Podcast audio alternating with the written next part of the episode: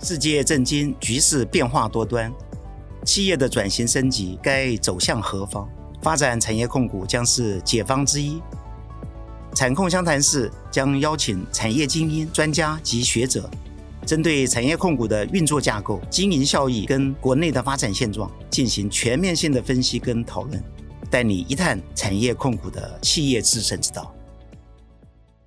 各位听众，大家好，欢迎收听产控相谈室，我是主持人林君尧会计师。我们在产控新路的前两集呢，跟黄伟祥理事长和其他大连大子公司的创办人聊了产控的缘起背景、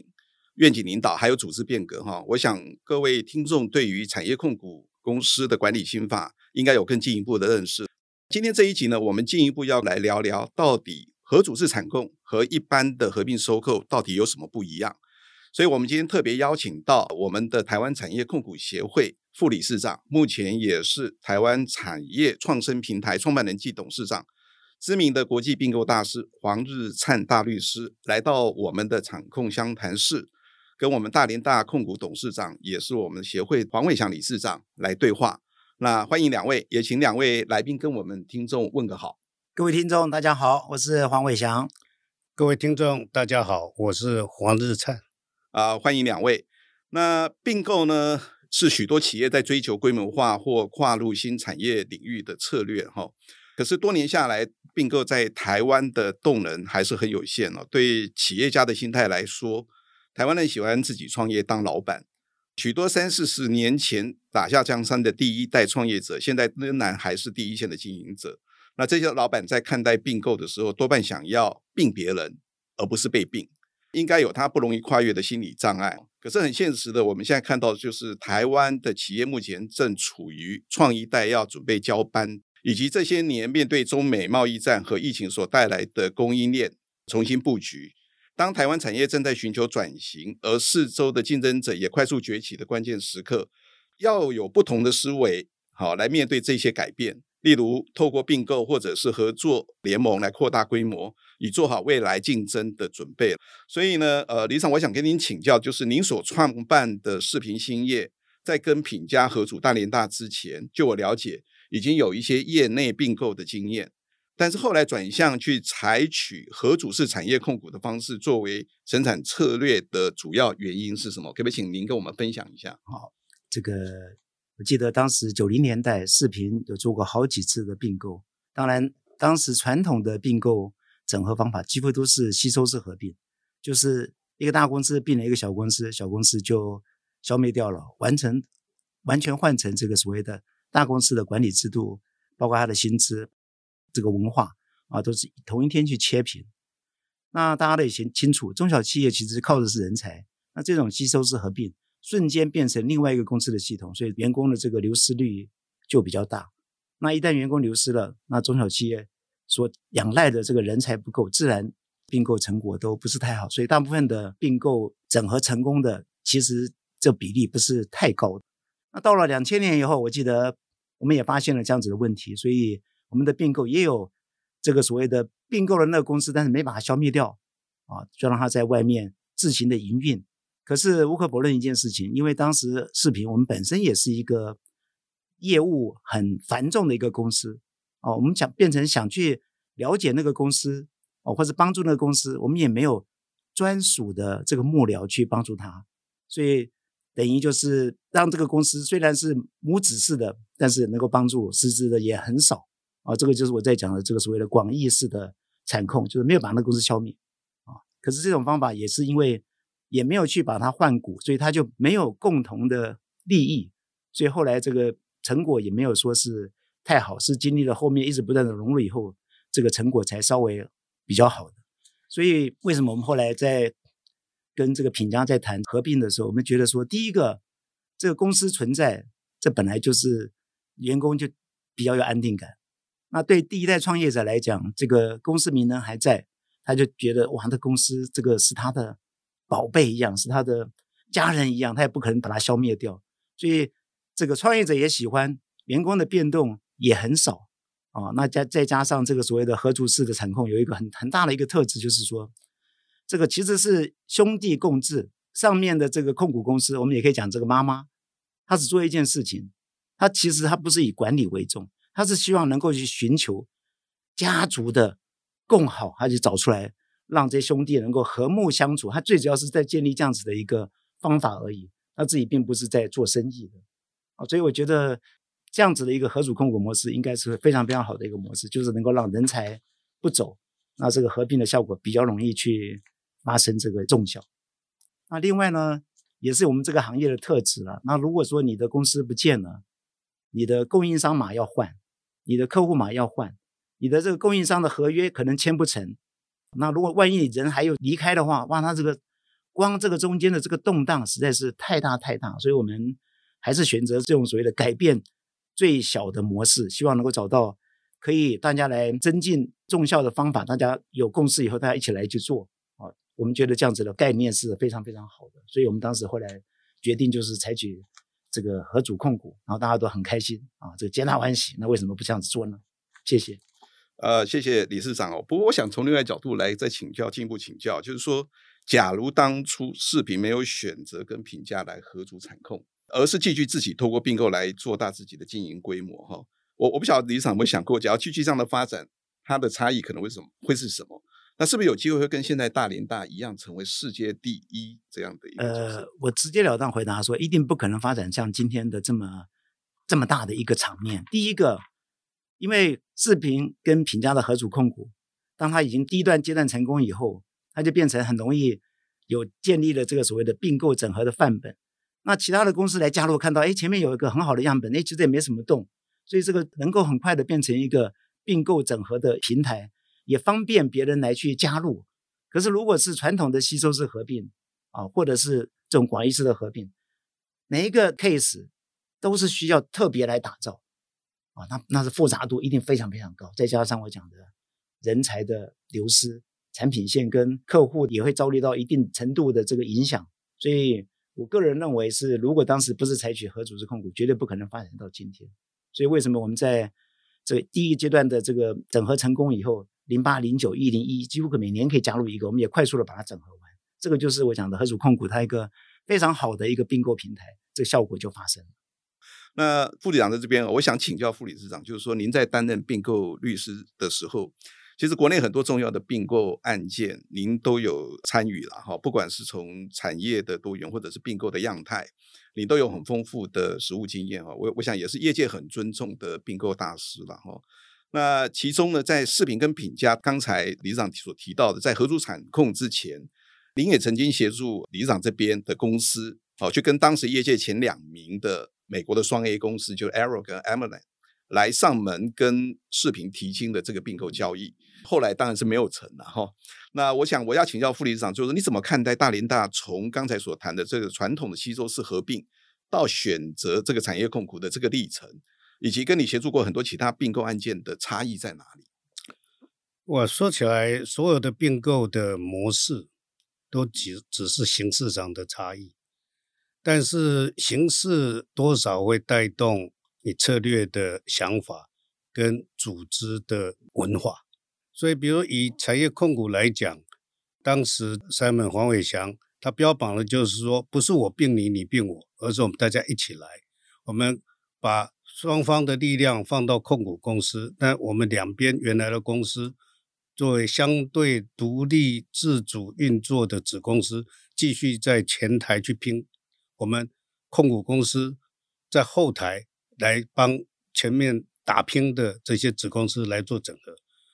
这么一说，大家一听都是对，所以不是你变成我老板，而是我们大家一起来，那这个就行得通啊。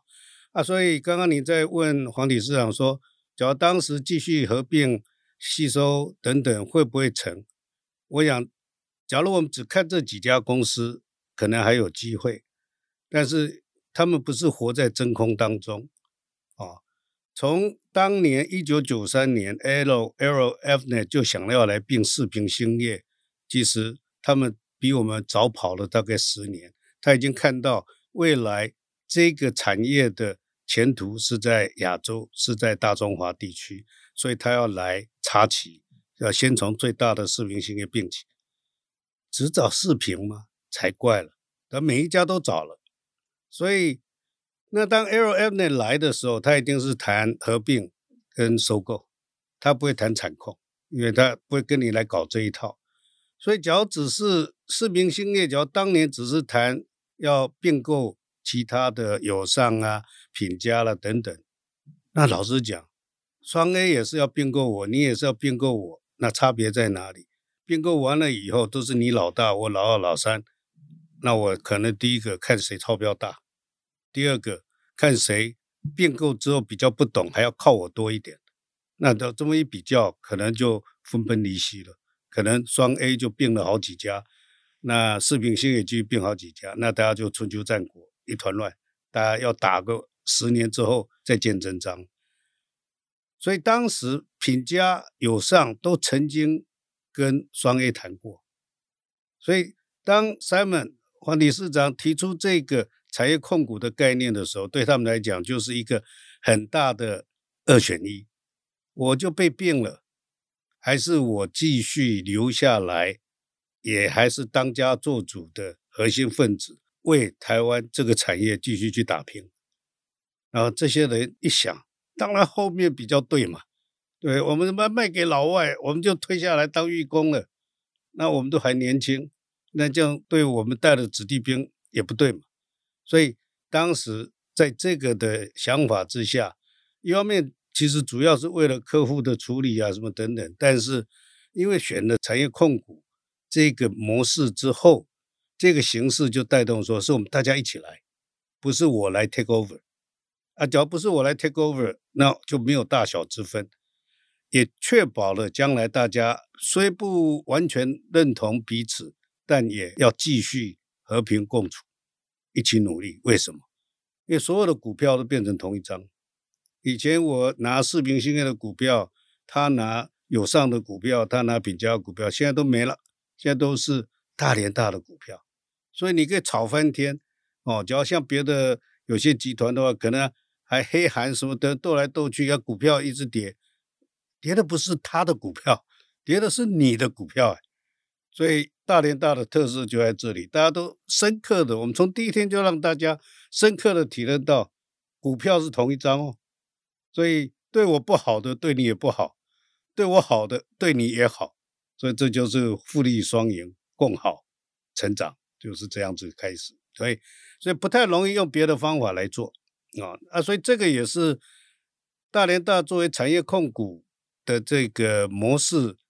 在让其他台湾的企业参考的时候，这个点是非常重要的一个点。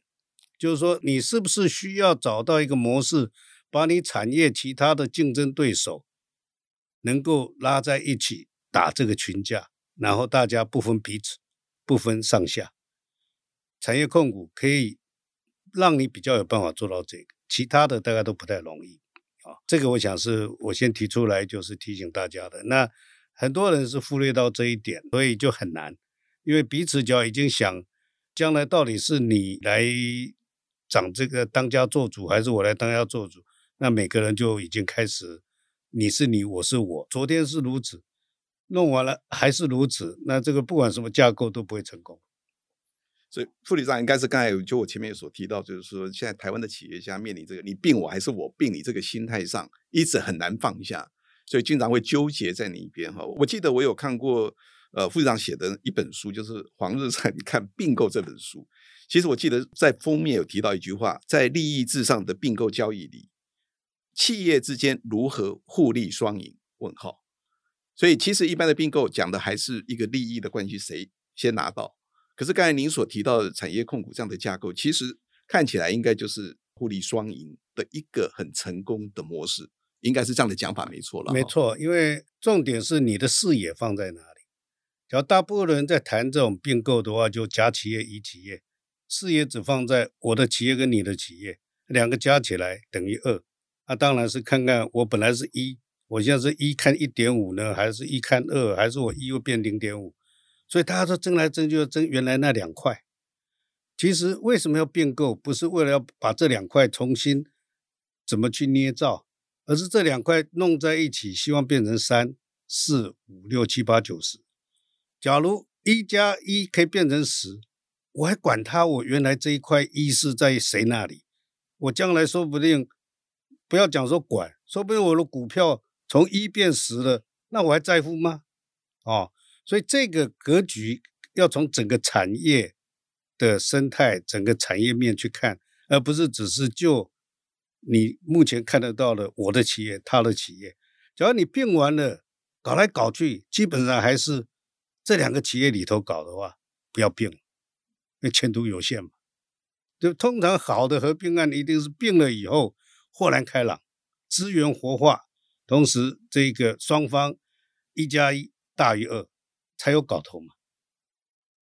不过这个也是我们经常在看并购案件，其实失败率是大于成功率，最主要的原因是大家双方真的是不是能够放下来来看整个企业彼此之间的这个所谓的整合的这个事情了哈。包括刚刚您所提到的，我我我想再进一步请教副理事长，就是说在合组式产控架构下，大连大控股的运作哈，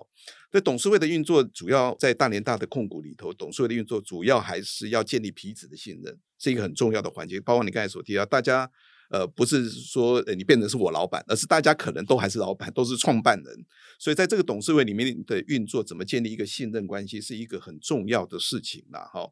在您曾经担任这个大连大的独立董，其实现在也还是啦。哈，是大连大的独立董事，您参与过控股董事会里面很多重要的决策哈，所以就您的观察，您认为大连大控股的董事会运作有哪一些特色？台湾一直在讲，最近在推这个公司治理，可是台湾很多的家族企业跟中小企业哈，所以在公司治理的角度上，又有哪一些你觉得可以值得这些中小企业或家族型的上市柜公司学习的地方？哦，那个在讲董事会运作之前呢，我在呼应一下你呃稍早之前有提到，就是说台湾很多企业对并购其实还是有点敬而远之啊，那并不是很直觉的会觉得并购对它是很有必要的。两千零五年，四平兴业跟品佳刚合并的时候，市场的反应是不好的。就是当大联大这张股票挂牌之后，是跌价的，大家都没看好。大家说，这以前他们几个人都在那个彼此厮杀，要杀到见骨为止的，怎么可能合作呢？所以大家其实不看好。所以台湾常常是这样子，就是说。呃，每一个人在谈说，哎，我们该不该做怎么样的整合？哎，不太可能，不管哪个产业，哦，啊、以前，假如你说，呃，我们的富国神山这个，虽然它没有并购，但是它会长到今天这个样子。光我们半导体产业就有很多人说，等着看吧，哎，果然给他看到了，哦，所以这个就是做出来了就容易，还没做以前，大家都觉得不太可能。所以这个是我想大家要打开心房啊，哦，就是要稍微愿意去尝试。大联大能够组成，每一个人其实都有不同的贡献，那最重要是大家都看到大局。假如台湾在做电子零组件通路的这个产业的这些人，只要没有相当程度的整合的话，将来是被各个击破，将来可能变成双 A 跟中国大陆的某些公司。会主导这整个产业，我们要看到这样子的发展吗？其实，在每一个人盘算当中，不是说我这股票换了可以换多少钱，这个是很重要的一个考量点。那到最后，大家是相信出来整合的这个人，就是坐在这里的黄理事长说，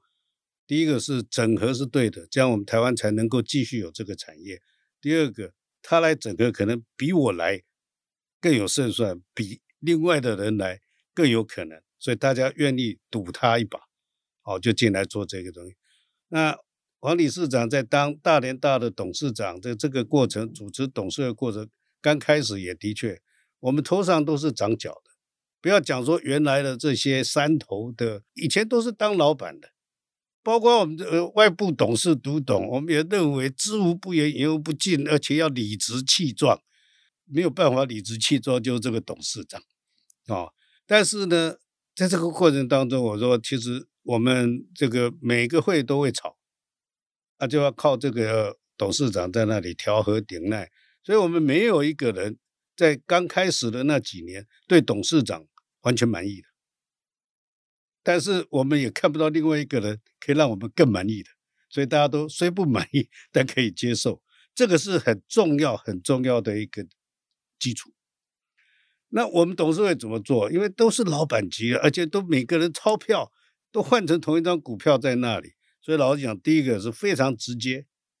因为每个人习惯性就是很直接，看到什么问题，有什么想法就很直接提出来，而且都没有客气，没有很婉转的要让你猜他的意思是什么，你更不用猜，躲都躲不掉。第二个呢是就是相信说我们这样直接不会伤感情。老实讲，这这些人真的让我也很佩服。刚刚吵到我，就坐在旁边看，我都觉得哇，这可能事后要稍微。要稍微这里摸摸头，要那里吧，拍拍肩膀，说：“哎，就没有。我们通常开完会就去吃饭，哎，吃饭居然就开始，哎呀，你敬我，我敬你啊！好了好了，好像刚刚没吵过架一样。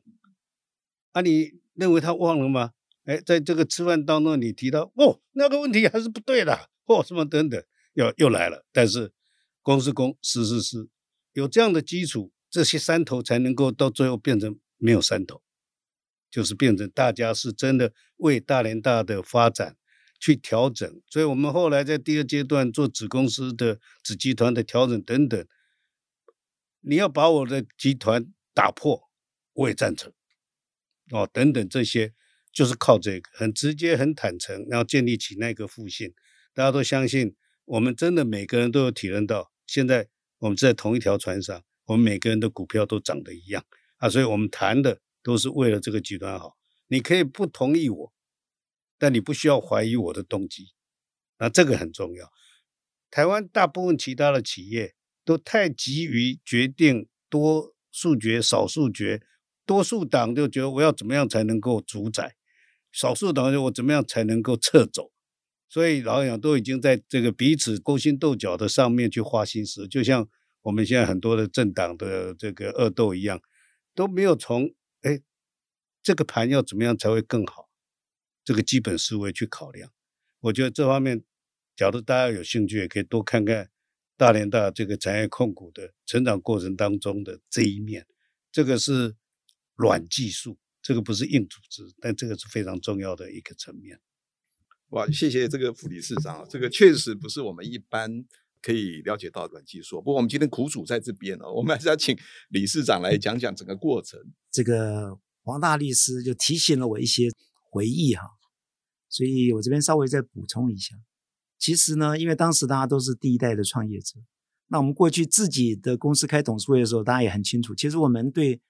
董事会的议题的掌握并不是太好，反正就是自己天天在做内部经营嘛，所以很多董事会议题、经营的议题。营运的问题一直会不断的丢出来，所以变成是两边的董事组成这个董事会以后，其实我们在董事会里面讨论很多议题，都会被这个日常营运的这些搬上台面，这个开始有很多的争执，啊，就是因为每个公司的带兵作战的方法都不一样，当你把这种营运的东西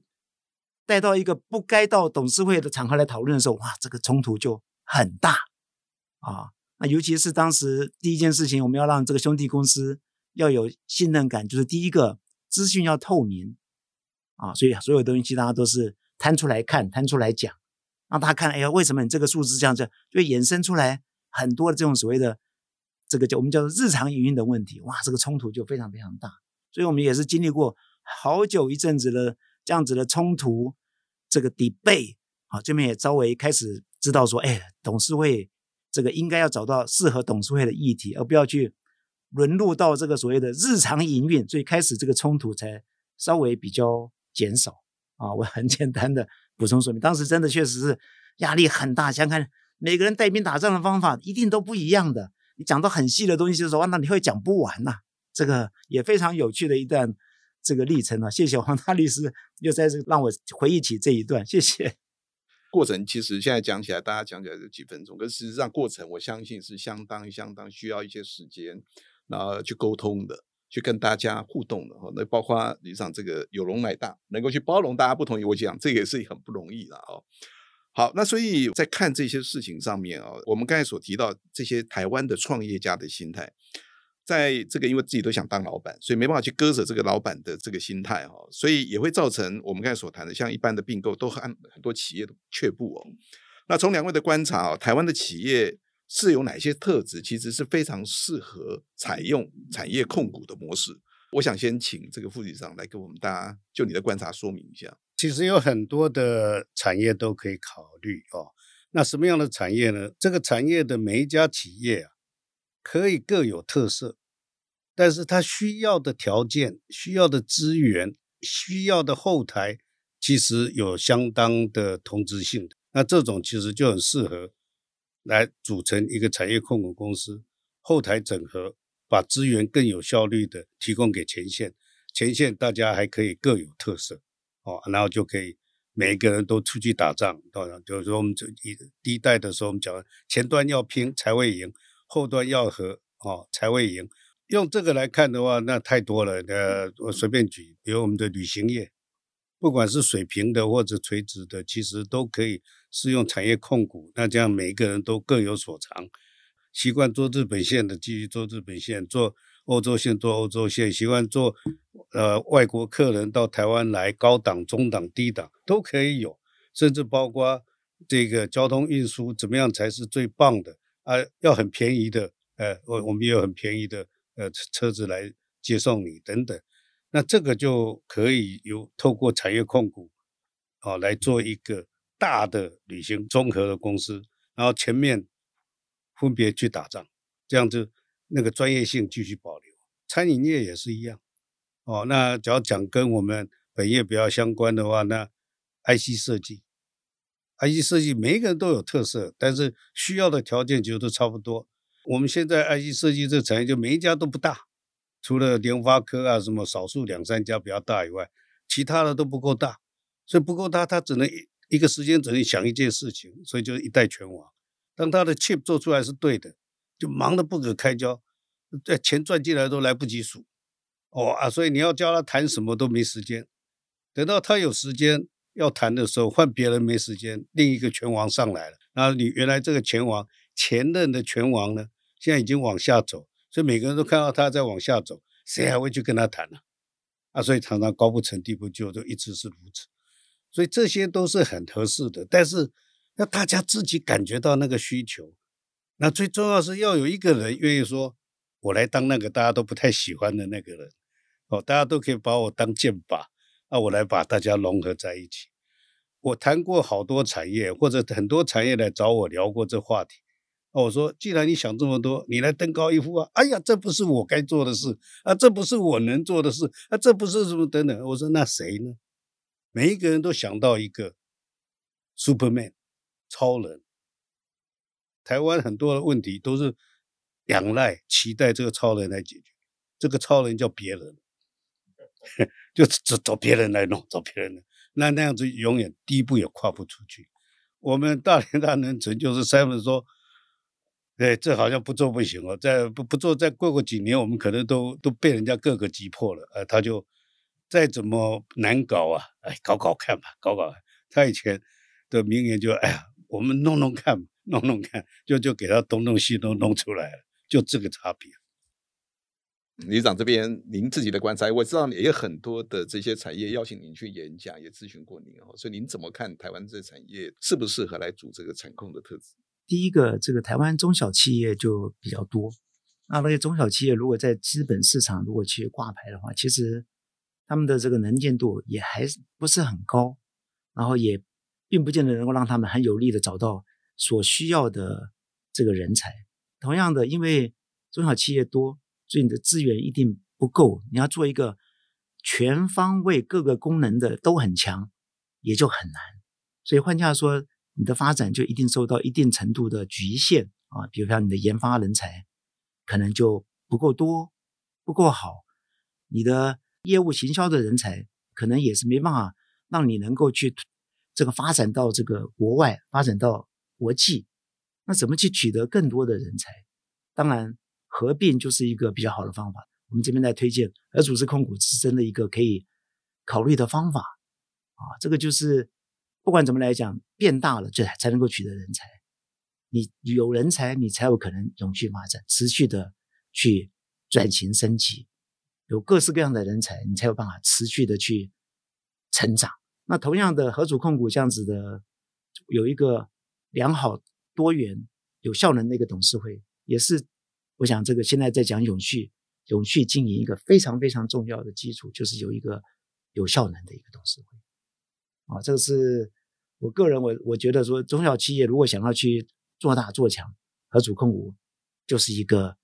非常非常好的方式，所以适合所有的中小企业来去做。一定因为人才一定不够，资源一定不够，你可以取得比较好的这个资源，取得比较好的人才，你就具有具备了做大的基础，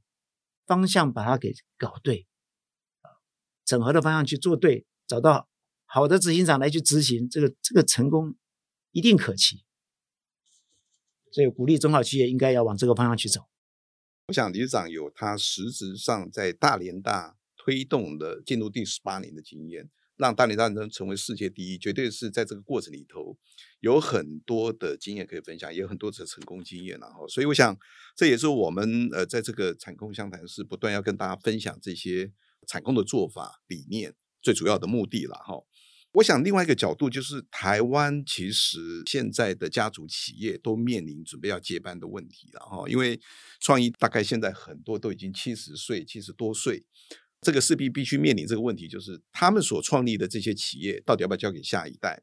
那实质上呢，这些下一代很多其实对爸爸或妈妈所创的事业其实是没有太大的兴趣，有一些是因为觉得制造业太辛苦啊，有些觉得说时空背景跟他爸爸也不一样，接起来很辛苦，所以在这些情况之下，这些家族企业现在接着面临的问题，可能是到底要不要交班？给下一代所面临的困境了哈，所以我我不晓得从副理事长的角度在看哦，到底我们刚才谈了这么多的合组式产控，对于家族企业是不是它的一个很好的解方？我想听听看副理事长的看法。首先哦，世代交替啊，二代接班了，这个问题其实已经很明显啊，大家也热烈讨论了二十几年，至少啊，原来很严重。啊，所以什么草莓啦，然后不回来啦，什么等等，大概我们以往每一顿饭都会有这种问题会提出来。我必须要讲的是，其实现在啊，最有强有力的老天呐、啊，已经帮我们解决了很多的问题，大部分的接班都差不多就绪。因为这二十几年来，原来在谈的人，经过了这二十几年，就更老了，有的已经就。你喜欢也接了，不喜欢也接了啊，所以现在其实二代接班的问题是比较少，股权的方面、家族的方面，少数可能还有，还是有不想接什么等等，但但在每一个世代都会有，所以我认为世代交替的问题没像以前那么严重啊，反而是经营的世代交替比较严重，因为我们第一代的。企业在经营的时候，不管是不是家族，都即使是家族，可能有两三个家族，因为很少人真的单枪匹马这样搞。啊，所以大股东跟中大股东好几个都在，也都有人参与进来，所以大家不管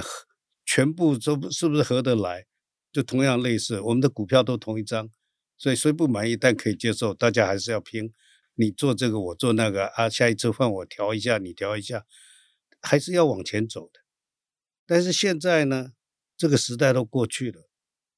你是资诚大会计是最清楚，自从员工分红配股面额课税取消以后，有好长一段时间大家都不配股给员工了。哦，那一直要等到面额课税再来，呃，永远不会来。所以现在新一代的经营阶层里头有股权的很少。所以老实讲，那就是你老板，我是 employee 了。啊，employee 我看的是薪水。是 bonus，那任何人都可以给我，这个是我们尤其中小企业需要面临去克服的，这是新一代的挑战。那就这个方面来讲啊，不管是家族股权的世代交替，还是中小企业经营管理的世代交替，我觉得第一个就你自己只要觉得力有未逮，最重要还是要么就找更强的专业经理人进来。稳住正盘。第二个呢，找策略伙伴。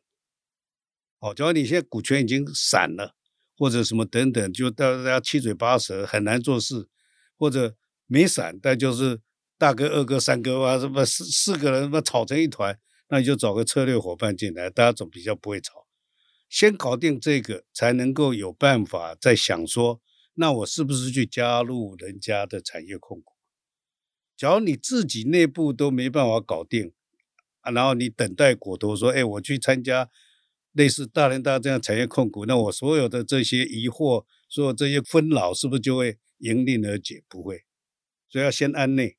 哦，所以我认为是很多不管是家族股权或者是经营管理，需要往前走，需要世代交替的，先找到好的对的专业经理人，加强你的公司的管理。那自然公司治理就会有进步，或者找策略伙伴进来，因为他跟你是等于像是 one on one 的家教一样哦，啊，他跟你的关系够密切，他会有很大的心力灌注在你身上，帮你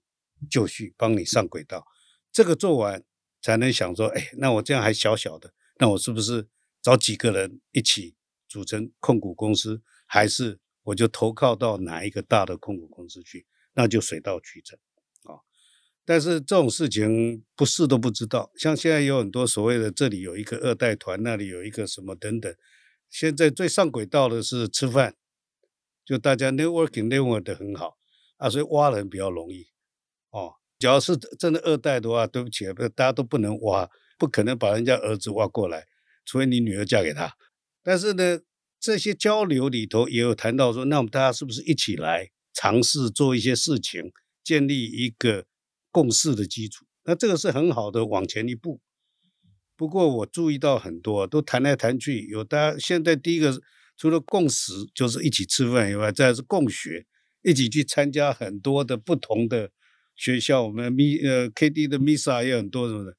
但是啊，连一个共投资都很少。要讲到说好，那是不是我每个人拿个五千万一亿出来，我们就找五个十个人来？啊组一个比较大的投资公司，啊，来尝试投一些新的行业，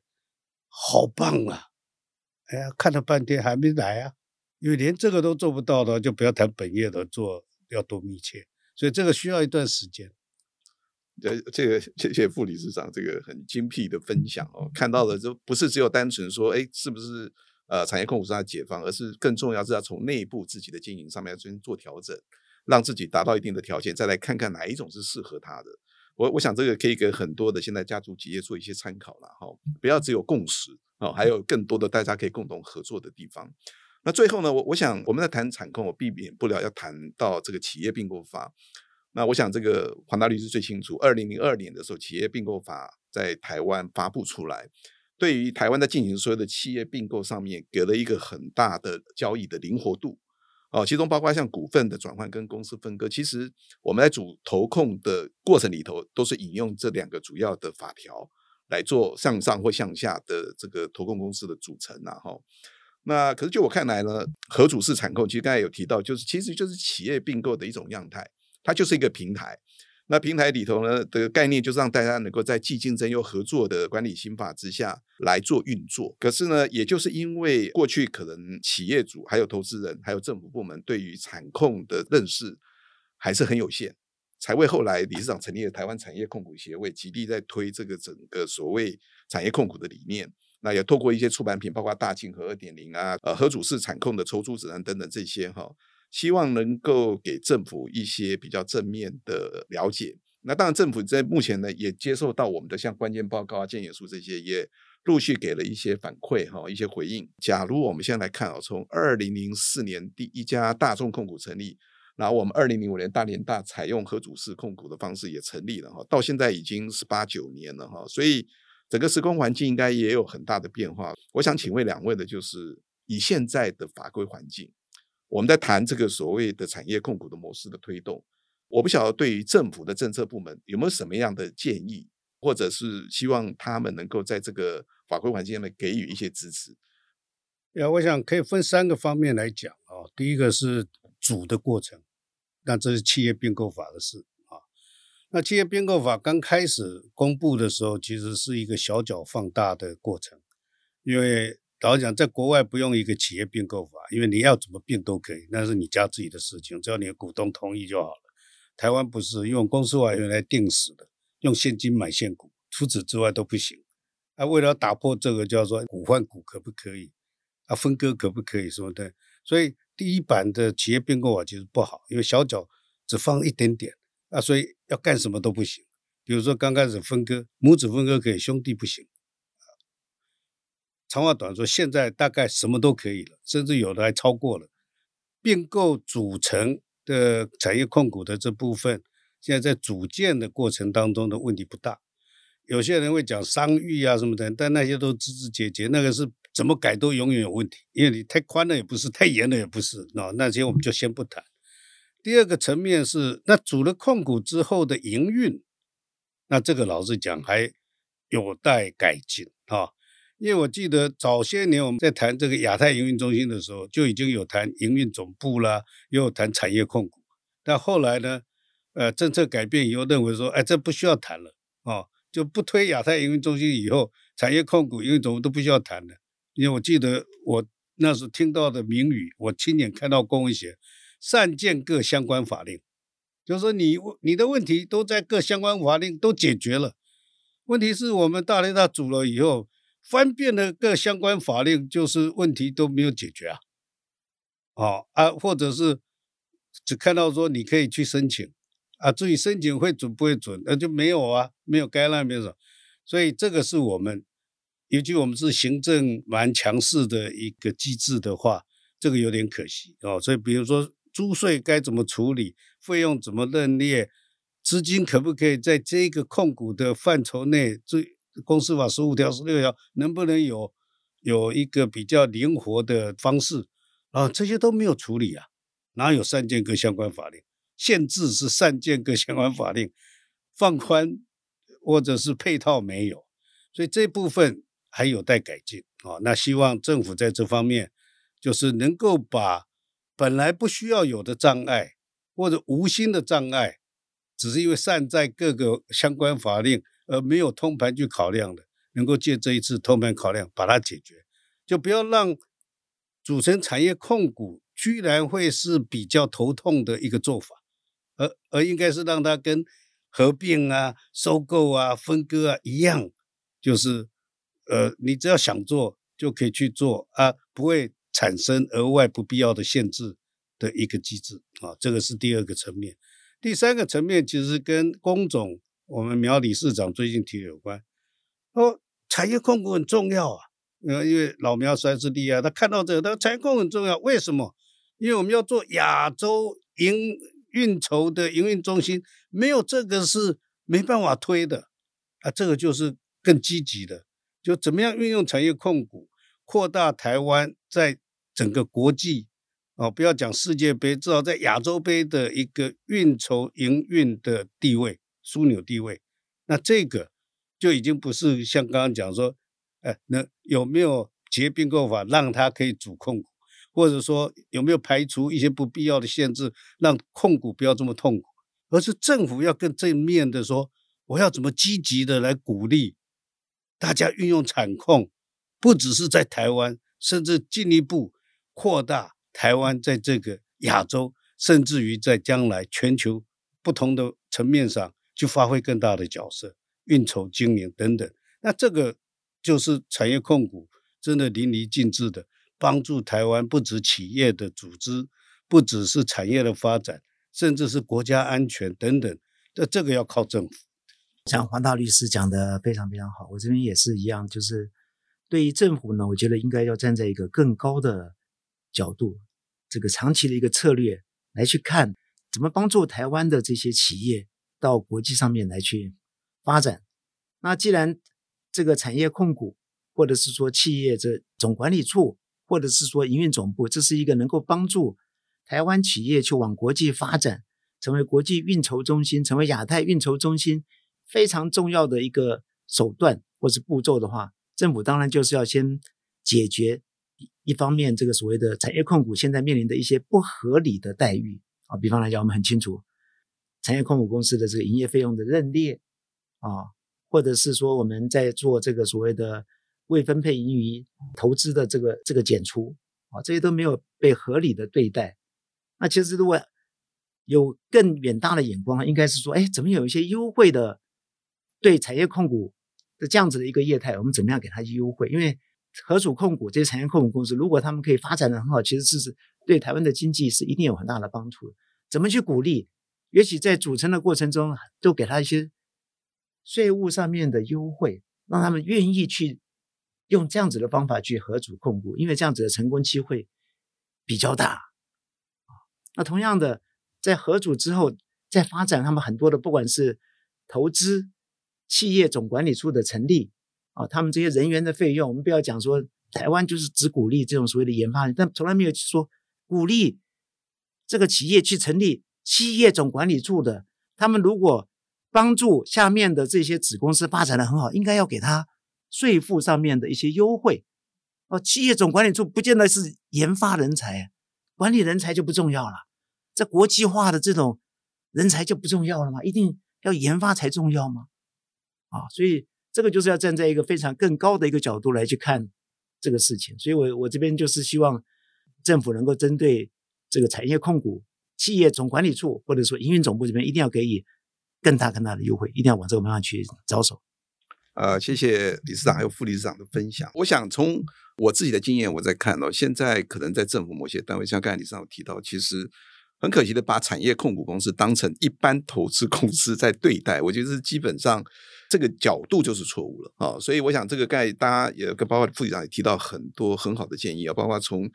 不管是组成营运到成为所谓的亚太的营运中心，这些哦，我觉得政府应该从更高的制高点来看这所有事情，要把我们的企业推到哪个方向去，哪个位置去，才能够解决这所有问题了哈。我想时间有限哦，今天跟两位聊得很开心哦，今天也谢谢理事长还有副理事长啊。那希望合组式的场控可以成为呃未来企业永续经营的解方之一。好，那下一期呢，我们将会再邀请我们证券界的大佬。黄显华副理事长来分享，他怎么看合组式产控，到底适不适用于其他的产业？那我们下期见，谢谢各位听众，谢谢聆听，下次再见。各位听众，谢谢。